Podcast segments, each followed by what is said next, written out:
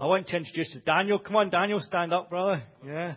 Goodness me, I didn't think we'd be standing here at this 10 years ago. No. God's good, isn't He? How He works in our lives, yeah. My goodness me, how He's worked with us. And I wouldn't have thought when we were at college either, either of us would be doing anything good for God, but He's, but He works amazing, doesn't He? He is great. And um, He's been a real blessing on, on Daniel's life and his, his lovely wife, Grace. Grace, you, you, you managed to stand. Come on, John. They've got three beautiful children. And um, so known them for a long time. And um, they've both been um, mission partners with the Methodist Church for about eight years now. It must be seven, eight years. Longer. Not, I don't blame you. But they, they, they get sent by the Methodist Church after college, after about, what, two years probation, was it? They got sent out to Cameroon, um, about 500 miles away from the nearest proper hospital. And actually, I think Daniel knew more than the local doctor did about medicine. So it was an interesting experience. They were teaching at a theological college there, and um, and then after that, they came back for a year, and then they went off to Italy. And um, Daniel's now been sent as the Methodist man to Rome, so he's going to be the hobnobbing with the the, the diplomats and the Pope and things like this. So, so if you ever want to send a message to the Pope, just speak to Daniel. I'll give his email if you ever want to ask a question. So, uh, but it, it's, it's an amazing post. It's, a, it's quite a it's quite a post which um, um, a lot of um, important people have held in the Methodist Church. Now Daniel's got it. Sorry, Daniel, I can't, can't help it. But he, but God's put his man there, and, and Daniel, he's God's God's put the Holy Spirit in his heart, and he's on he's on fire for God, and I think he's amazed to see what God's done in my life as well. Hallelujah, and he's brother. promised not to tell any stories about me in the past, so he don't ask him; he will not tell you anything. So Okay. I don't want to curse you. So, so, but we're really blessed to have Daniel and Grace and the family to hear, and, and Daniel's going to be um, um, um, preaching to us today and sharing some of what his ministry with God. So I'm going to call you in a minute, but I'll read the, text first from the Bible, and then we'll and then we'll, we'll let you let you loose. So we're going to read from Colossians 2, chapter 11, verses um, 11 to 23. So if that's up on the the thing here, we can do it. So in him you were also circumcised in the putting off of the sinful nature, not with a circumcision done by the hands of men, but with the circumcision done by Christ, having been buried with him in baptism and raised with him through your faith in the power of God, who raised him from the dead when you were dead in your sins and in the uncircumcision of your sinful nature. God made you alive with Christ. He forgave us all our sins, having cancelled the written code with its regulations that was against us and that stood opposed to us. He took it away, nailing it to the cross, and having disarmed the powers and authorities, amen, he made a public spectacle of them, praise God, eh? Triumph, triumphing over them by the cross, amen. He just crushed those principalities and powers with his feet and by the cross and by laying his life down. Therefore, do not let anyone judge you by what you eat or drink, or with regard to religious festival, a new moon celebration, or a Sabbath day. These are a shadow of the things that were to come. The reality, however, is found in Christ. He's the one that will change things. He's the one that transforms things. Do not let anyone who delights in false humility and the worship of angels disqualify you for the prize. Such a person goes into great detail about what he has seen, and his unspiritual mind puffs him up with idle notions. He has lost connection with the head, from whom the whole body, supported and held together by its ligaments and sinews, grows as God causes it to grow. Since you died with Christ to the to to the oh we jumped along yeah to the basic principles of this world. Why as though you still why live as though you still belong to it? Do you submit to its rules? Do not handle, do not taste, do not touch. These are all destined to perish with use because they are based on human commands and teachings. Such regulations indeed have a, an appearance of wisdom with their self imposed worship, their false humility, and their harsh treatment of the body, but they lack any value in restraining sexual sensual indulgence. Amen. So we'll hand over to Daniel and, and see what the Holy Spirit's got to say to us this morning. Let's pray. So, Father God, we just pray for Daniel and we just ask that you will speak through him and that your Holy Spirit will move within him and stir him, that his un- your unction will come upon him, that he will speak the words that you have commanded him to speak, and he will be directed by your Holy Spirit, that, that your Spirit will come upon him to set people free this morning from things that have bound them and held them captives, that they will find freedom in Christ and life in the full. In Jesus' name. Amen.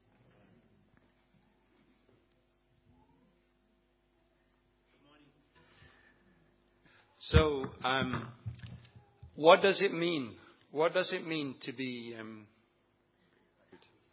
what does it mean to be filled with the Spirit of God? What does it mean to be filled? What does it mean for our flesh to have the presence of God in our flesh? What does it mean to have the power that brought Jesus back from the dead in our bodies? What does it mean to be a Christian? Because a Christian is a little Christ. Christ is God in human flesh. We as Christians have God in us if we have the Holy Spirit in us. What does it mean? Because all over the world, people have different ideas of what it means. But what does it mean to be filled with the presence of God? I've got, I've got some slides because this is a question that keeps coming to our current um, ministry God, I don't know why, but God asked us to go to Italy. And at the moment, a lot of people are trying to come, not to Italy, they're trying to go to Germany actually, but Italy seems to be the first place to go to on the way to Germany or wherever they want to go. So a lot of people are coming to Italy, and a lot of them are Christians. Some of them are not Christians, but a lot of them are Christians.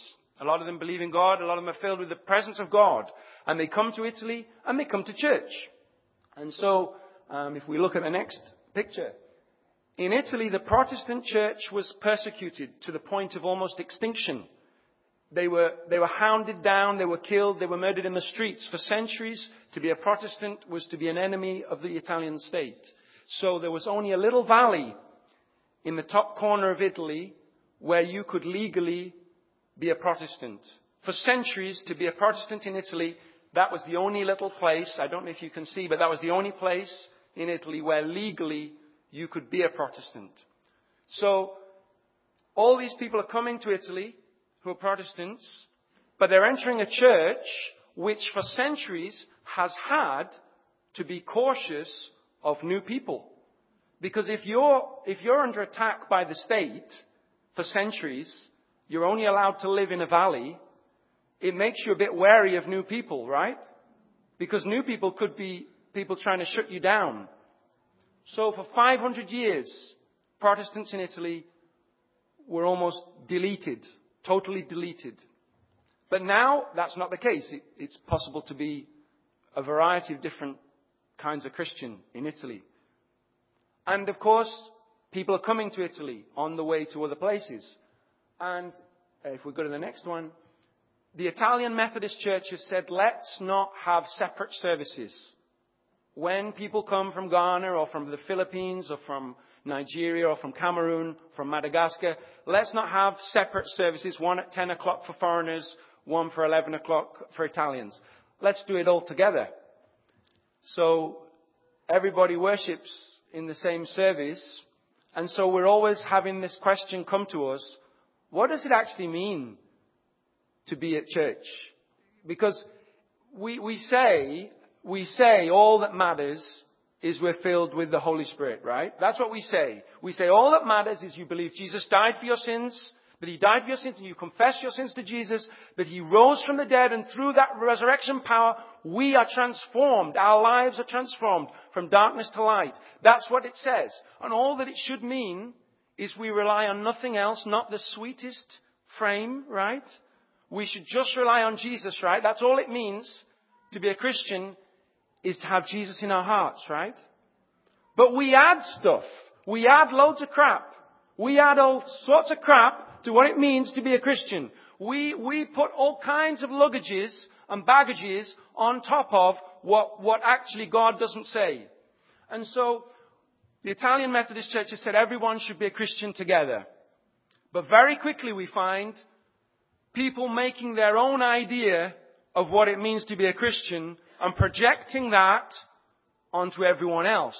So if we look at the next, um, so the different languages, some people start to say, oh well, if they can't speak Italian, then you know they can't really be saved. You know, they don't say that, but you'd be surprised how quickly that unconscious idea can come up. You know, oh, if they don't follow our liturgy, maybe it's not good, or or if they don't dance on the other side of the coin. My wife's from Ghana and she can dance. God did not anoint me yet. We pray, we pray, but God did not yet give me that anointing, and I pray when I leave today I will have that anointing. But I do not yet have that ability. So Gary, I'll pray that you will anoint me, because can you, you can dance. Hallelujah, brother. So, um, some people think that the people who are more quiet in their expression are not proper Christians. So you've got all these people together. In Ghana, Methodism is more like what my mother would call raving Pentecostalism. Um, I love it. But, um, you know, Methodism is different. In the Philippines, Methodism is different again. In Madagascar and all these other places, Methodism is not the same. God is the same, but our cultures are not the same. So we, we kind of add all this stuff onto what it actually means. But God doesn't want us to make lots of different rules and regulations about things that are not essential. That is not what Christ died for us on the cross for us to do. But we do it. I promise you we do it. There's different styles. So we have church. We have church in Italian and English. So I, I speak more Italian than I did. When I arrived, it was a little bit like Only Fools and Horses. Have you seen that? I'm, I'm not that, I am young, but I'm not as young as perhaps I was. So there was a program called Only Fools and Horses. Has everyone seen that? Because this is absolutely pivotal to understanding the scriptures today. If you haven't seen that, you will go away, you know, not, there's a guy in that who couldn't speak much French, but thought he could. So I, I was like that. When I got to Italy, I was like that. I could say things that didn't mean what they actually, I thought I was saying one thing and they were hearing very different things. We won't go there. But, um, you know, if you put people together with different cultures and languages, you have misunderstandings. Italians are very emotionally transparent. If they're not pleased with something, you will know. Englishmen like myself from, from Leicestershire, I, I have nothing against Derby County at all. But Englishmen like myself, um, we can be a bit cautious about saying what we feel, can't we? You've seen us before. So, you know, oh yeah, I'm fine and then I'll go out and I'll be crying or something. So, it, different cultures, different cultures, different languages, different economic situations. If you've just arrived in a country, you may not have a job, you may not know how to apply for help from the government, you may not know what to do, so you might have a different financial situation from somebody who's lived in the country for a long time. And all of this together can create mayhem. It's like juggling with um, things that are difficult to juggle with. Yeah, that's a great illustration. I'll write that one down.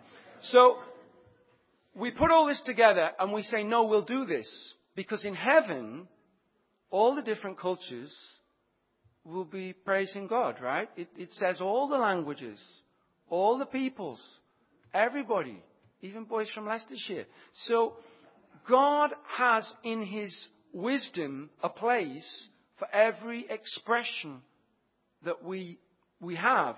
The problem isn't that God doesn't like the fact that I can't dance. God, God loves me, even though the dancing needs to be, you know, for heaven I'll need to work on it. But God loves me as I am.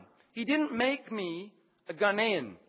When we got married, we spent a long time where I was trying to make my wife into an English woman, and she was trying to make me into a Ghanaian man. It's really worked, hasn't it? You know.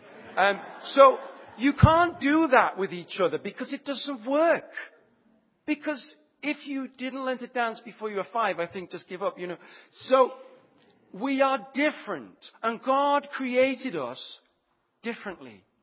And, and, when we try and be like somebody else, and when we try and force other people to be like us, we ruin the church. We destroy the church when we do that. Because the church is full of different gifts and anointings. So in the church we are supposed to be different. So if we try and make everybody into a photocopy of us, we will destroy the church and we will prevent the Holy Spirit from operating. So don't make people into your photocopy. Especially if they can't dance. It's stressful, you know. It, it can cause issues later on. Don't try and make people in your image because God made them in His image. But at the same time, we're all filled with the Holy Spirit. So we are not supposed to stay the same as we were. When I met Jesus, I couldn't do anything with essays. I mean, they wanted not only to throw me out of school, but never allow me back into school again. Um, and then I met Christ, and I received the Holy Spirit. And it started to rewire parts of my head. There's still a lot of work to do, I guarantee you. And, and Gary, Gary said, you know, now they're sending me, what did you say I'm going to do? Because I haven't really swallowed all of this. Can you write that down? I better check all of this out before I agree to it. Okay, it's on the podcast, right? Be very careful what I say. So, God has changed my life. I, I went to college not knowing if I'd be able to study at Cliff College. I went to Cliff College to do a degree. I wasn't sure if I could do a degree. I'm, I'm now, I've now been doctored. You'll see me walking with a limp. Um, you know, God's power. If you let Him into your life, He can change you. So we don't say, oh, I'm like this and I can't change. But don't let us try and change each other. Let God do the changing. Because God has a plan.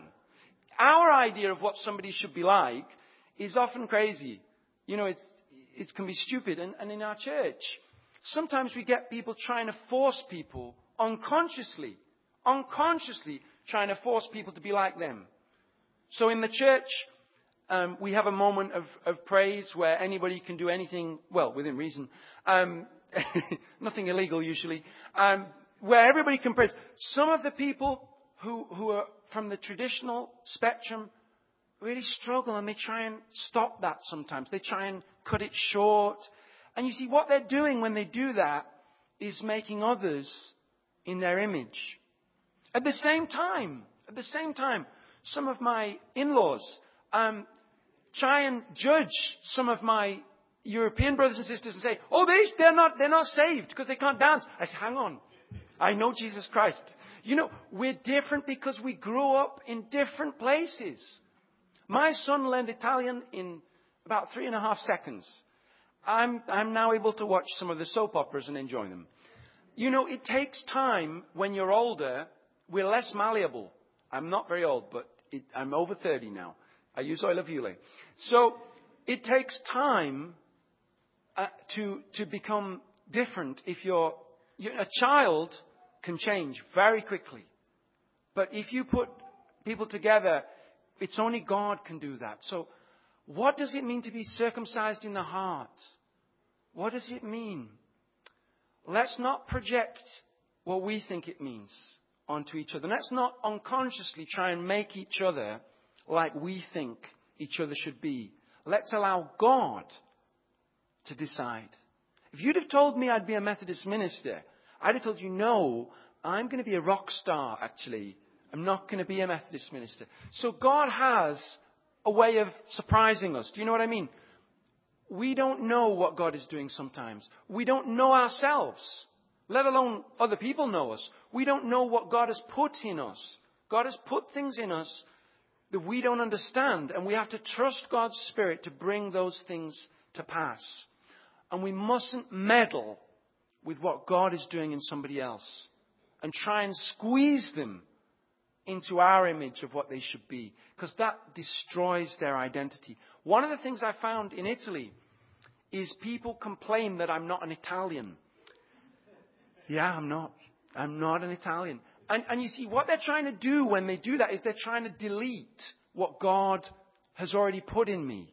I'm not, I'm not empty already. God has already done something in my life. So if I now try and become assimilated to another identity, I'm actually denying what God's already accomplished in my life. Does that make sense? If God had wanted me to be an Italian, I wouldn't have been born in Nottingham. Uh, again, I have a lot of respect for Derby County, okay? What does all this mean? I don't know what it means, but I know that God knows. And I pray that you will be serious with your prayer life because it's not about how high our hands are. It's not about how low we kneel. It's not about where, the way we pray. My wife puts on YouTube every morning at ungodly hours. I like to be quiet and sit like an Englishman. You know, we're different. But, but what is important? What is important is that we are producing the fruit of the Spirit. If I say to you that I, I love God and then I go out of here and drive like a maniac and hit people and swear at them and there's something wrong, isn't there? If I come out of here and I'm jealous of Gary because his jumper is nicer than mine, I've taken it off. Uh, if I've got jealousy in my heart, if I'm looking at others with envy, it means I hate them. It's the opposite of love. If I'm trying to control others, if I'm trying to manipulate others to doing certain things or being certain things, I'm really not behaving as God would want me to behave. Because when we try and manipulate and control and, and, and organize people into our way of being, it's the spirit of witchcraft. Witchcraft is that. Witchcraft is going to somebody and trying to manipulate spiritual forces to curse someone. And it's the same idea. You're trying to control. You're trying to get everything under your control. We don't need to have everything under our control. We need everything to be under Jesus' control. When we go out of here, it's not what we do on our outside. It's what God is doing in our flesh with His Holy Spirit. Because we are Christians, which means little Christs. How we build our, our outside worship and our, our furniture of the church and all that, that's great. But what really interests God is whether we are becoming more like Christ. How are our relationships with our mothers and fathers? How are our relationships with our brothers and sisters? Do we get out of church and start fighting with them? What is our relationships with our friends like? How would people describe us? God wants this stuff to transform. He wants us to be filled with His perfect love, to bear fruit, love, joy, peace. Galatians chapter 5 says we must have the fruit of the Spirit. We need the gifts of the Spirit. We do. But if we're not producing the fruit, something's wrong. You know, I say to my church members in Italy, you can dance and that's great, but when you leave, don't let it end with the dance. Let the dance of the Trinity be in your heart. Let the Holy Spirit transform your character. Let your work colleagues say, Daniel, he's a bit slow, but he's on the side of the angels. Do you know what I mean? Let, let people know that you have the light of God in you. Because whatever we are saying, if our lives don't agree with our lips, nobody's going to come to church. Nobody's going to come to church. Let us be transformed in our flesh that is what Paul is saying. It's about whether we really are being transformed. John Wesley, John Wesley was just such a focused guy. He decided that the only thing he wanted out of life was to be like Jesus. Methodists have confused everybody, but that's actually what John Wesley was doing. He was saying, I want to be like Jesus Christ. And everything I do, every decision I make, everything in my life, the way I spend my money, the way I use my time, the way I relate to my family, my friends, those in the world, I want that to all be like Jesus Christ. And that is what circumcision of the heart means. That is what being filled with the Holy Spirit means. God entering our flesh. I don't know the details. It's a good job. I'd make a mess of it. But I know that if we allow the Spirit to have sovereignty in our lives, if we allow God to drive the car of our lives, well, I'm from Leicestershire and now I'm going to Rome. So God knows what He's doing. Uh, that's a testimony. I, I, I was nearly thrown out of school. Everything was going very wrong. But when Jesus entered my life, the power that rose Jesus from the dead entered my life. Brothers and sisters, I don't know what it means for you. I know it's going to be wonderful. It's going to be difficult. Um, this is not easy working with this, right? It can cause grey hairs to come early. I've dyed some of them. So, you know, it doesn't mean it's going to be easy, but it's, it's wonderful. So I, I commit to you what I've said. Anything that doesn't sound good, throw it away. Pray about it. Pray about what I've said. Anything that I've said, say, Jesus, that guy from Leicestershire, he supports Leicester City. I'm not sure if he's saved. You know, pray about it. Pray about it and test it. But I promise you, follow the Holy Spirit. Follow Jesus. Let the Father's will be done in your life. And God will be surprising you where you'll be. Amen. Let us pray together. Jesus, we, we thank you for your word and we pray, God, that you would, you would bring what you want to fruition in our lives and in our church, we pray. In Jesus' mighty name. Amen. So,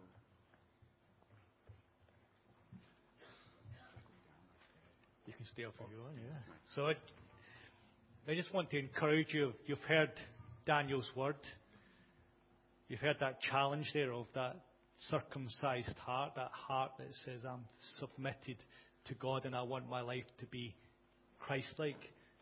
I want areas of my life to be transformed and changed. That when people see, see me, they see you, they, they see us as a community, that they see Christ reflected through us. Amen. But the amen requires action, doesn't it? It requires a response in us, a commitment in us to say, Christ, I want your Holy Spirit to come and I want your Holy Spirit to circumcise my heart. That by doing that, it says, my heart is dedicated to you, that I'm part of your family.